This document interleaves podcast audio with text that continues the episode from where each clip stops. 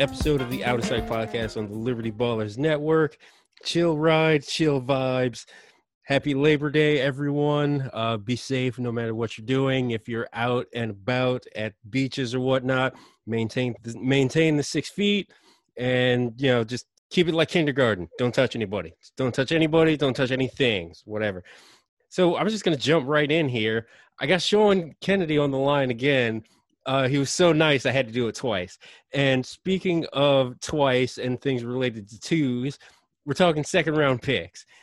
Sean wrote a piece this week on why the Sixers need to be way better with their second round selections this draft more than probably any other draft the last four or five years or whatever. And uh, yeah, Sean's on the line. So Sean, how you doing? I'm doing well, Adeo. Thanks for having me on again.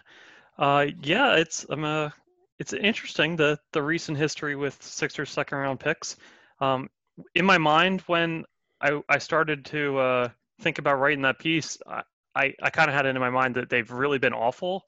But uh, yeah, the uh, the Brett Brown GM collaboration in the 2018 draft, uh, he actually did a really good job. So it's been very hit or miss depending on what front office decision makers are, are at the controls for the Sixers in the last uh, eight years or so. So let's just start with this right out of the gate.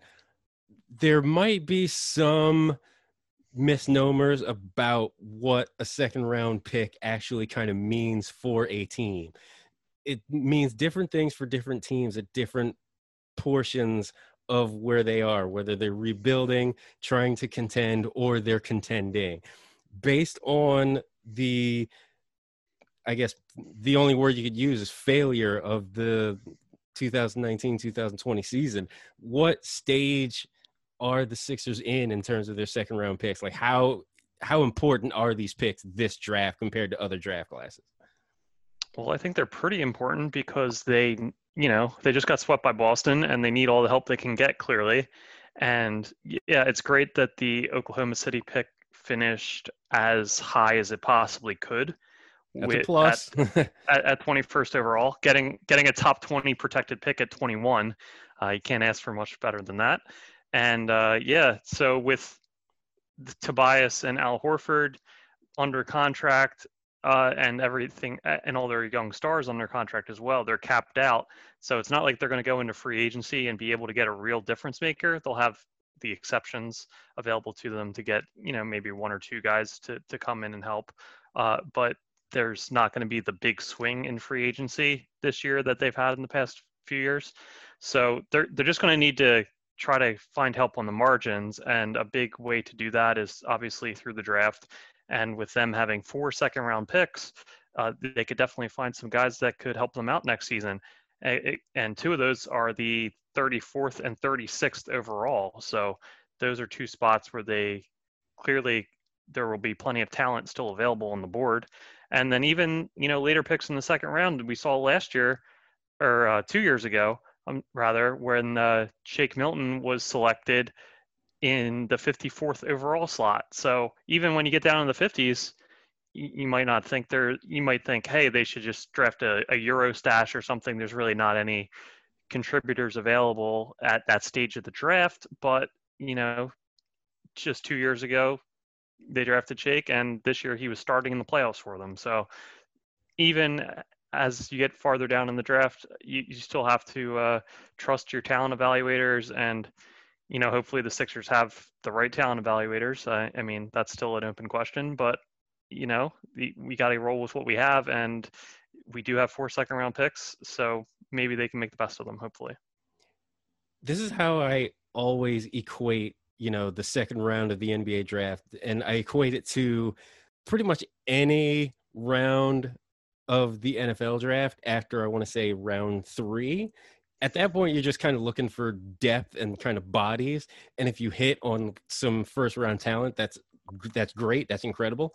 Is that a fair is that is that a fair parallel to make there uh it's it's fair in the sense that a lot of times you don't know quite what you're getting and yeah it makes sense to draft a little bit more for need in the second round and in the later rounds of the NFL draft than when you we have a first round pick, a lot of times you might draft just for pure potential and just the overall talent versus like uh, we we we don't really have a spot for him right now because we have this veteran here. But in a year, that's not going to be the case. So let's just get get the best overall guy.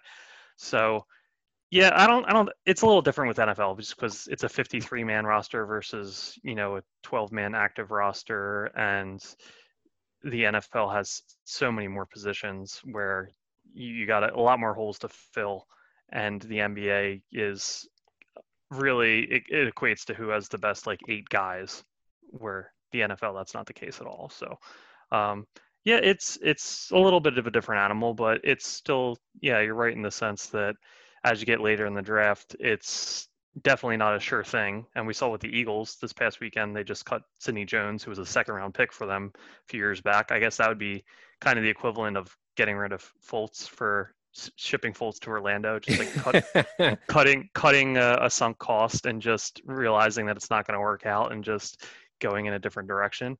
Um, but yeah, that's uh, it's not it's not quite apples to apples, but yeah, it's you know but in both cases you don't know exactly what you're going to get when you get to that stage of the draft.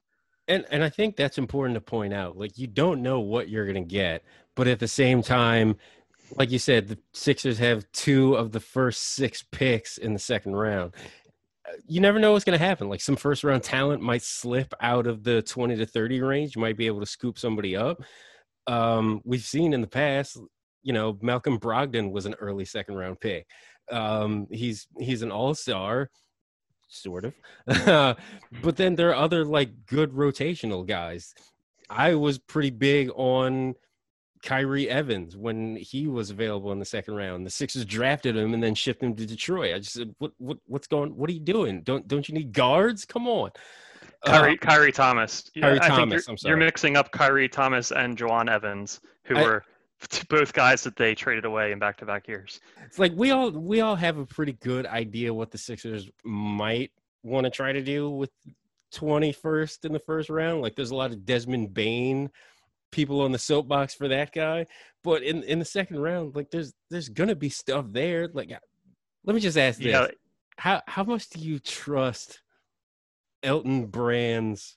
Like Elton is doing this like he's the guy now he's in charge so how much do you trust him and his talent evaluators or are they uh, if it's the same guys from the the if they're still like Colangelo's cronies, then I, I have no faith in that whatsoever. There's and I'm afraid they're going to sell off those early second round picks.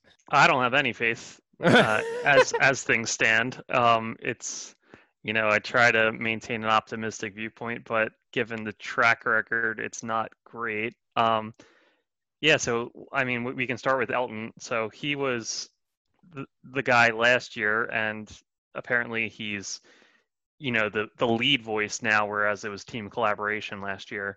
But uh, yeah, you can't feel too great about their draft performance last year. Um, we all love Matisse, and I think getting him at 20th overall is is very good value to get a guy who is already one of the better defensive players in the league, I would say, and he's, still developing on the offensive end, but he was definitely a guy who they could uh, play in the rotation during the playoffs. So as a rookie, that's really good, um, especially you know in a late first round capacity.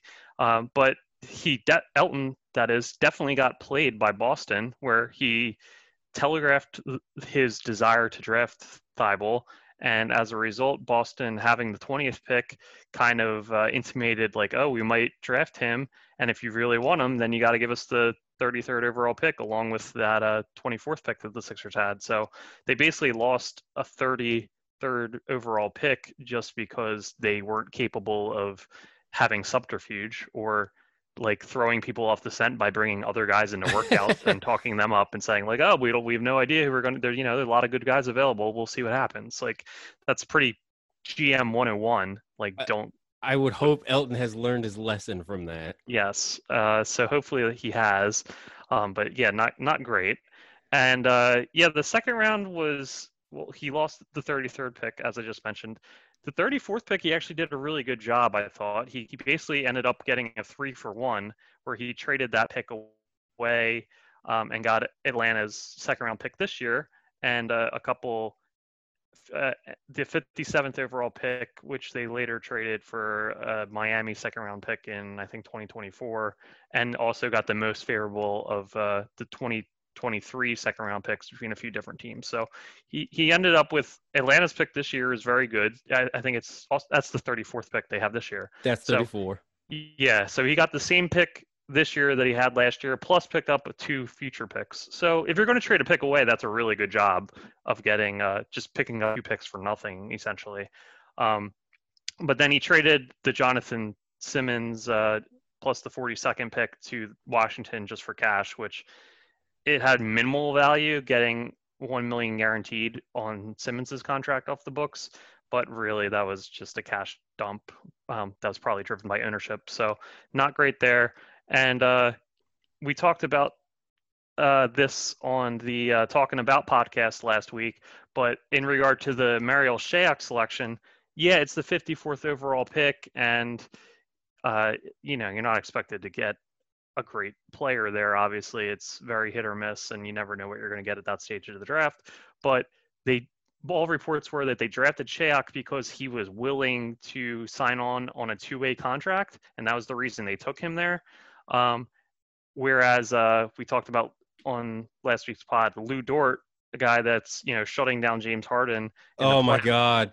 Until they it went down to the wire in Game Seven, he was a guy that fell as a potential first round pick fell all the way out of the draft entirely and then within uh, a few minutes of the draft ending okc called him and signed him to a two-way contract so clearly he was willing to get a two-way contract so why not uh, target him with the 54th overall pick versus a guy like Shayok who you know he's I don't want to say anything bad about him, but he doesn't look like he's a, a real NBA talent based on the, the limited sample size we've seen.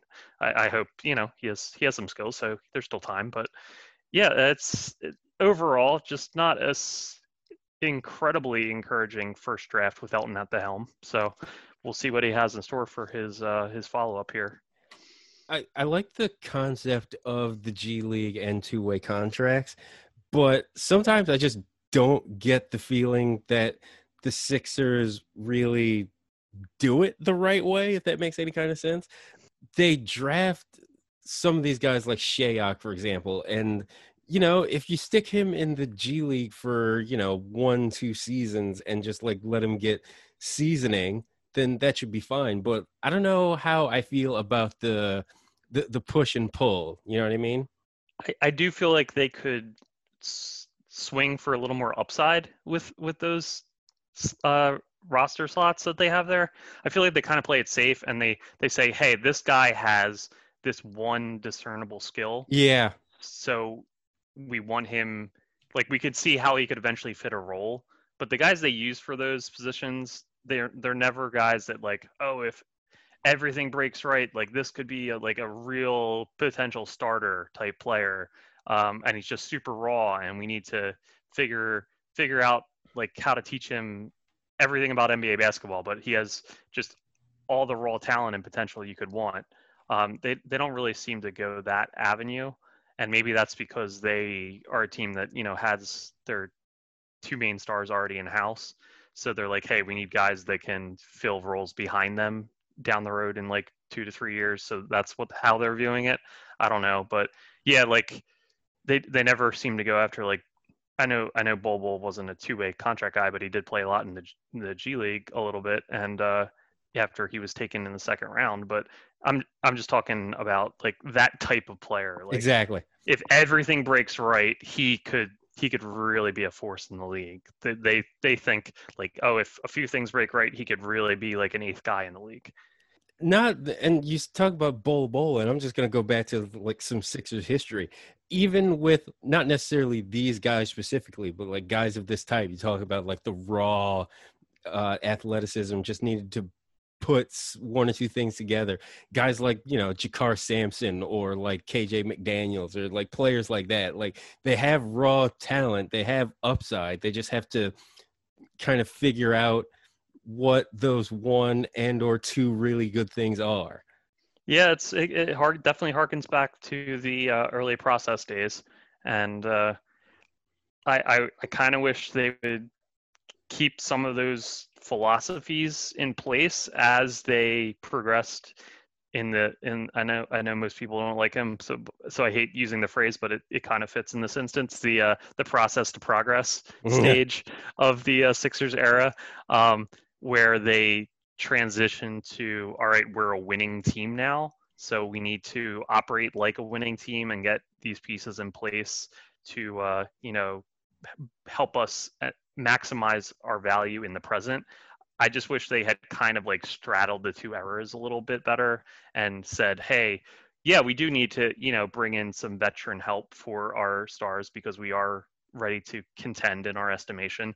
But uh, with those like 15 man roster spots, let's continue going for those high upside guys a little bit. You know, I, I, I feel like they could have done a better job in that regard and we say this a lot with how the process to progress how that shift kind of happened really it was almost like it was piecemeal together with you know duct tape and bubble gum and it still feels like it's still kind of that. Yeah it's it's yeah it's not because they're still young like really when you think about it joel and ben are still pretty young. They're not quite they're in the early stage of their prime, but especially Ben has, you know, it's still a lot of runway to develop his game. And yeah, it was like overnight. Like they traded away uh, Covington and Dario for Jimmy, and it was like, all right, we're ready now. Like this is what we're going to war with as a, as a contender. And they went they went from the young upstart, like fun loving anything anything goes, and you know we'll see it's an exciting brand of basketball and we'll see how things go. And you know it's all we're all still like looking towards the future and it's all anything in success is just gravy. And then all of a sudden it's like all right we got to win a title. And that that switch just like flipped really quickly.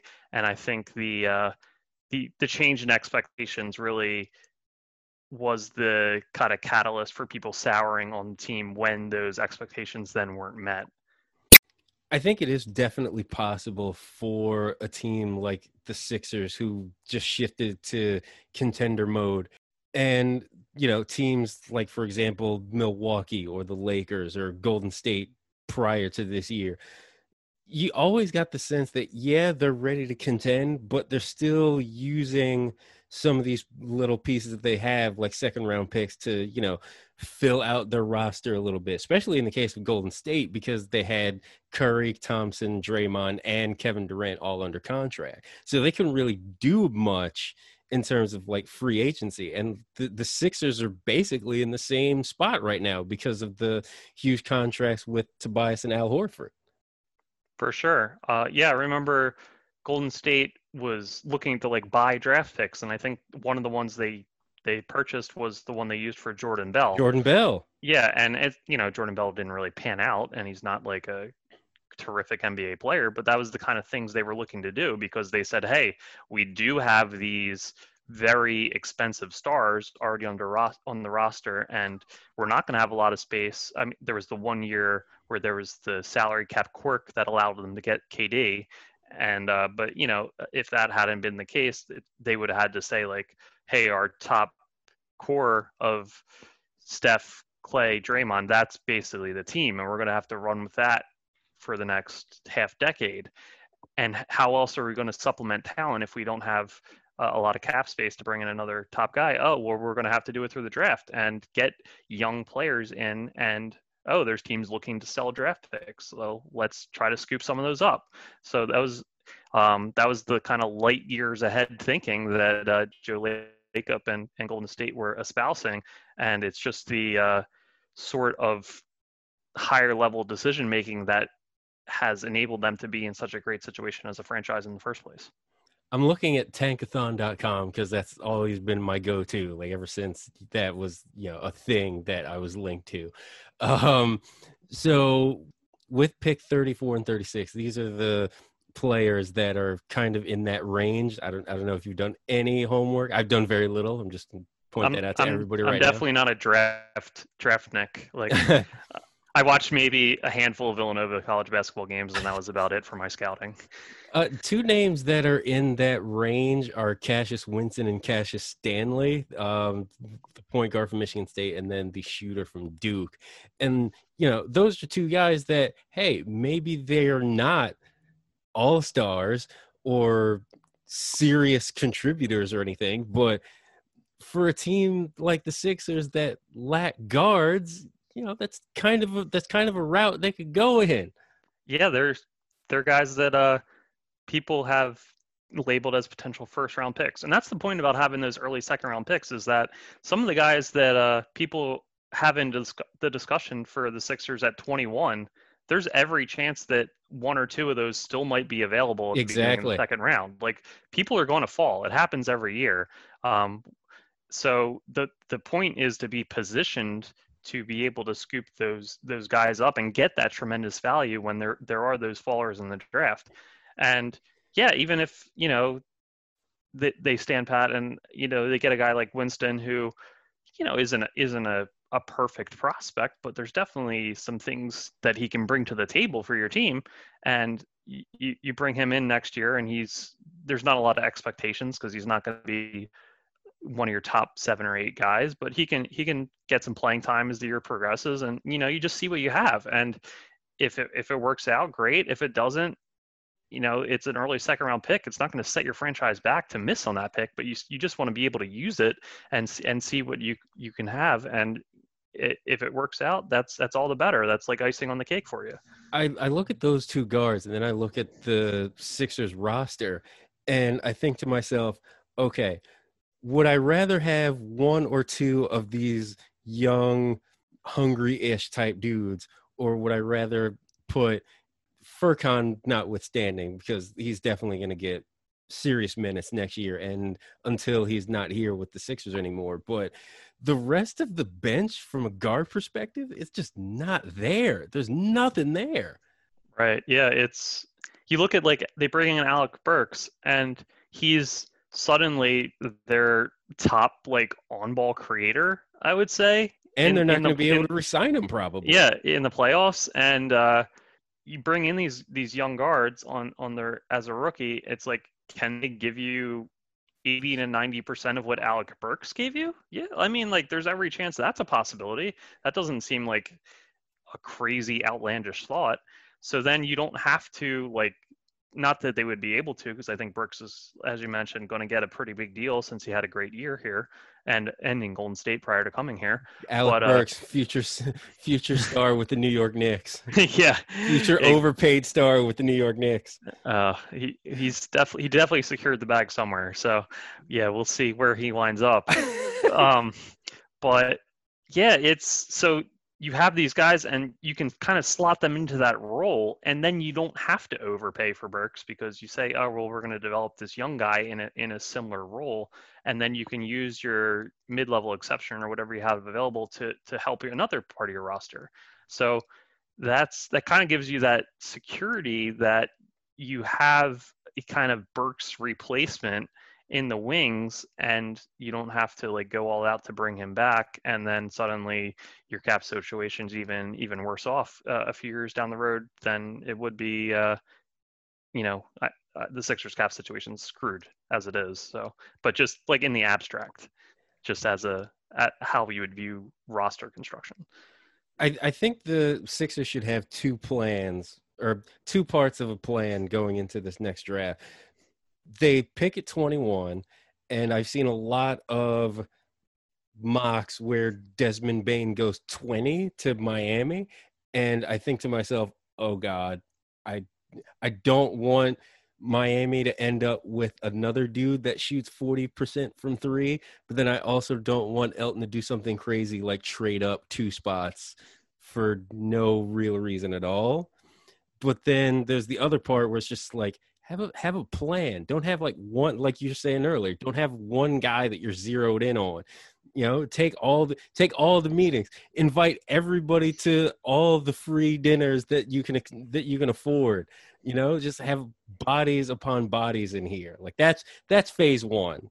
It's important to maintain flexibility and just have a lot of different avenues that you can go because draft night rolls around you're not going to know exactly how it plays out. There's going to be surprises there's going to be curveballs thrown your way and uh, there might be a team that suddenly calls you and has a has an offer that you never even considered and you have to say like oh well maybe we can pick up this pick and trade down to 25 because we have a few guys still left on the board that we really like and we'd be happy getting any of them. So yeah you just have to to be ready for any situation and um, I guess this would be a good time to talk about like how do you feel about using some of these picks just to get off the Horford and Harris contracts? Um, I think I'm down depending on. I don't know if I would give up 34 because I feel like that is too close to the first round where I'm just like, okay, somebody might fall. Like I'm looking through, just like, okay, Nico Mannion, he might fall to the second round. I, I, don't like the idea of them drafting another big man, but Isaiah Stewart, if he falls, maybe that's something. But if it's 36, might be a little bit more comfortable with that. And then it also depends on what we get back for Horford. I've I don't know about you, but I already have my mind prepared for like Al Horford to Charlotte for Nicolas Batum straight up. Just just just to get off of that deal. Yeah, I brought that up in uh last week's talking about podcast and I, I like that a lot. If they could they could trade 36 and Horford for Batum and just you bite the bullet for one more year. I just with, call it a wash. With Batum having the contract uh for next season and then then you're off it and you starting in uh I guess that'd be the summer of 2021. Right. That that you just have some cap space to work with. I, I'd be fine with that. Um, yeah, I'm kind of at the point where I don't think they should package picks with Tobias just because, as things stands, he's still your third best player. Exactly. And he, he still helps you a lot in the I, present. I never liked the idea being floated that they should trade Tobias. Like, I get it. He's overpaid. He didn't have a strong playoffs. I get it. But he's still the third best option on this team. Exactly. Yeah. So if you have any point if you have it in your mind that like hey this we still want this team to be very competitive then you have to keep tobias around because any anything involving a trade to send him out you're not going to be getting a helpful player in return just because of how negatively his contract is viewed so the only thing you're the only thing you're getting back for Tobias Harris is probably another hyper inflated contract for a player that's not nearly as good as Tobias. So I would rather I would much rather go with the devil I know than the devil I don't. Yeah, exactly. So yeah, but so that, I, I think we're kind of aligned in that. But uh definitely with the Horford deal, I would be okay with that just because while Al is still a good player and he can definitely help a team a lot, just with the roster that the Sixers have, there's such diminishing returns with him and Joel that he doesn't really help the team here in Philadelphia nearly as much as he would help someone else. Um, so just I don't feel like they'd be that much worse off not having Al next year. Um, so I think they'd be similarly competitive while helping themselves greatly in the future once that if if you got a guy like Batum who after next year they would be off the books entirely. I think that's something they should definitely look to do. And and people are and there are folks trying to say, "Oh, we can trade Horford to Sacramento straight up for like Buddy Hield or something." It's like, okay, I know that is probably the most inept front office in basketball, but I don't even think they would do something that stupid. Right, and Vladdy's not there anymore, so any, any hope of that is is out the window. There so. are no more. There's there are very few idiot GMs in the NBA now. Yeah, it's and and unfortunately one one of the poor decision makers might be in the Philadelphia front office. So I, I, I do still have I do still have hope that Mitch Kupchak in Charlotte is still kind of dumb. yeah, I, I one I I, rem- I was looking back through my old tweets and from uh, before this season started. So it was the summer of 19, 2019. And I, it was right after the Terry Rozier signing. Oh and God. I said, uh, well, as, as frustrated as I ever feel about Philadelphia, all I have to do is remember that Charlotte is capped out with a lottery team. So With- they're capped out as a lottery team, overpaying for Terry Rozier, overpaying for Bismack Biyombo, overpaying for whatever Zeller they have because I don't know which one they have because there's like eight of them. they might have more than one. Who knows? Oh my god, do they have both Zeller? no, oh my no, god, they don't. It, it's just, it's yeah. I think I think they have Cody. Um, but yeah, so it can always get worse. It can always get worse, y'all. Just just remember that. Exactly. Okay, here's here's another question though. I'll pose this to you since we're we're talking trades. Would you package 34 and 36 to get something back in the first round? Would you prefer the first round talent or would you prefer the multiple shots at something at someone that might be? I wouldn't have a problem with packaging up if if they identify someone and they say, "Hey, this is the guy that we really feel can be a difference maker and would be someone that we can see contributing this season." Um, yeah, that's that'd be fine in my estimation. I I, I certainly understand the have as many lottery tickets as you can type philosophy, where you want to take a couple couple different prospects and there's a better chance one of them pans out. Um, but if you if you really have a good feeling about a guy and he's he's there at 26 and you don't think he's going to get to the second round, then do what you got to do to get him. That's that's kind of the reason you uh, acquire all these different draft picks is so when you see a guy you want, you can make a move like that. And I would say that's different than what happened last year with Matisse. This would be like getting a guy you wouldn't be able to get otherwise. Whereas last year they probably could have got Matisse at 24, where they were already picking, if they had had a little better like nuance to their draft process. So here's the choice now. Would you rather take 34 and 36 to move back into the first round, or would you rather trade 36? Because I, I don't think I would trade 34 under any circumstances. Would you trade 36 to get off of Horford? Which would you prefer to do? Uh, that's a good question. Um, I guess in a vacuum, I would prefer to trade 36 to get off Horford because I think that'd just be really helpful in the future. Whereas the difference between getting a guy at 26, if you used both picks to trade up, versus you trade 36 away and then you just take somebody at 34. I don't know what the, the difference would be in a guy at 26 versus 34, but uh, I think either way, you're you're looking at a imperfect prospect that you're not really sure how it's going to pan out. So you're you're still getting a guy that can potentially help you, but you're really with you're certainly setting yourself up in the future much better by getting off Horford's contract. So I think in a vacuum, that's and not knowing like who's available there and not really having the the draft knowledge of like who who these prospects are then which would be- best benefit the team i would say getting horford's contract off the books would be the priority with these second round picks, the, the Sixers have a lot of flexibility. And I, I think they should be open to just about anything at this point to get the team back on some kind of footing. I'm not gonna I'm I'm just gonna say it. I'm a little worried now. You know, Embiid, he's got the new contract, so he's gonna be here for a little while, but you know what they always say? It's like at some point the, the player's to want to leave it always happens so I, we have kind of a limited window here with these two so i we need to maximize as much as we can yeah with with one of those late second round picks what they really need to do is draft the next justin anderson who can be Embiid's best friend Yes. and, and keep and keep him happy yes find find find someone from cameroon just like that's fine It's like we don't care. We don't care who he is. We don't care what position he plays.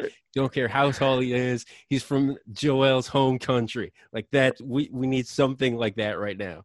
Yeah. Because remember, because I remember, uh, Embiid did really well, or like his his demeanor was really good when he had like Mbah Mute for the first like year and a half or so of his career. Like that was that was great for him for whatever reason.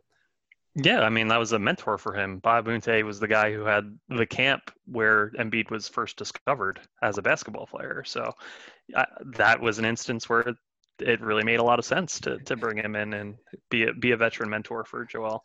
Um, but yeah, they sh- for the for the what whatever pick they have in the 50s, they should just bring Joel in for like draft interviews and say who do you who, who do you like the Who best? do you like?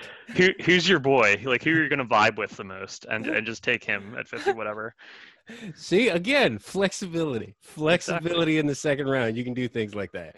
Right. Uh, appreciate you coming on once once again. Uh, any any big goings on for Labor Day? I mean, this podcast will be released on Tuesday, so I should say, what will you have done on Labor Day?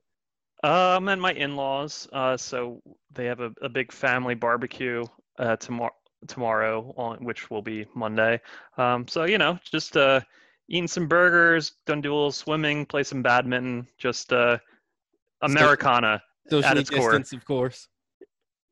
Uh yeah, it's well yeah, we're we're we're at, we're out in central Pennsylvania, so there's there's a little less social distancing than uh might be the case around the city. Oh, I think they've had three cases total in this county since uh, all this started.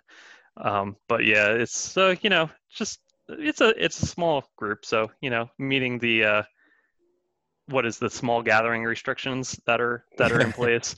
So yeah, not nothing it's too like crazy. 15 or something. I, I Yeah, it's like a what it is. 12 to 15 person uh, grouping. So yeah, nothing too crazy, but you know, just uh, supposed to be good weather. Just looking forward to getting outside and uh, playing, just uh, enjoying the day with some family. You know. Yeah, I was out at a Palumbo Rec Center uh, today, which would be Sunday, um, and it, it was nice. Four people for four half courts. It had the whole. I had the half court to myself, just putting shots up. There and you it go. Felt, it felt so good. I hadn't done it in months, so I was just. I was just living. I was living. Living life. That's that's how it should be, man. Oh my god! Uh, beautiful. hurry up! Can we get over this already? Jesus! I know. uh, appreciate the time, Sean, and uh, who knows? Maybe maybe it'll be a three-peat next week. I'll, well, I'll have to come up with another good topic then. if That's that's going to be the case. But uh, yeah. All right. So uh, yeah, man. Have a great one and uh, happy Labor Day weekend to everybody out there. enjoy your holiday, everybody, and uh, we will see you next time on the Out of Sight podcast. Once again, 100% more Sean Kennedy is always good. Like, I'm sorry. He's he's, he's Liberty Ballers royalty. Like, I'm sorry. Like, that's, that's just how it is. Well, you're too kind, man. And uh, happy happy to jump on the pod again. So enjoyed the conversation. Appreciate it, Sean.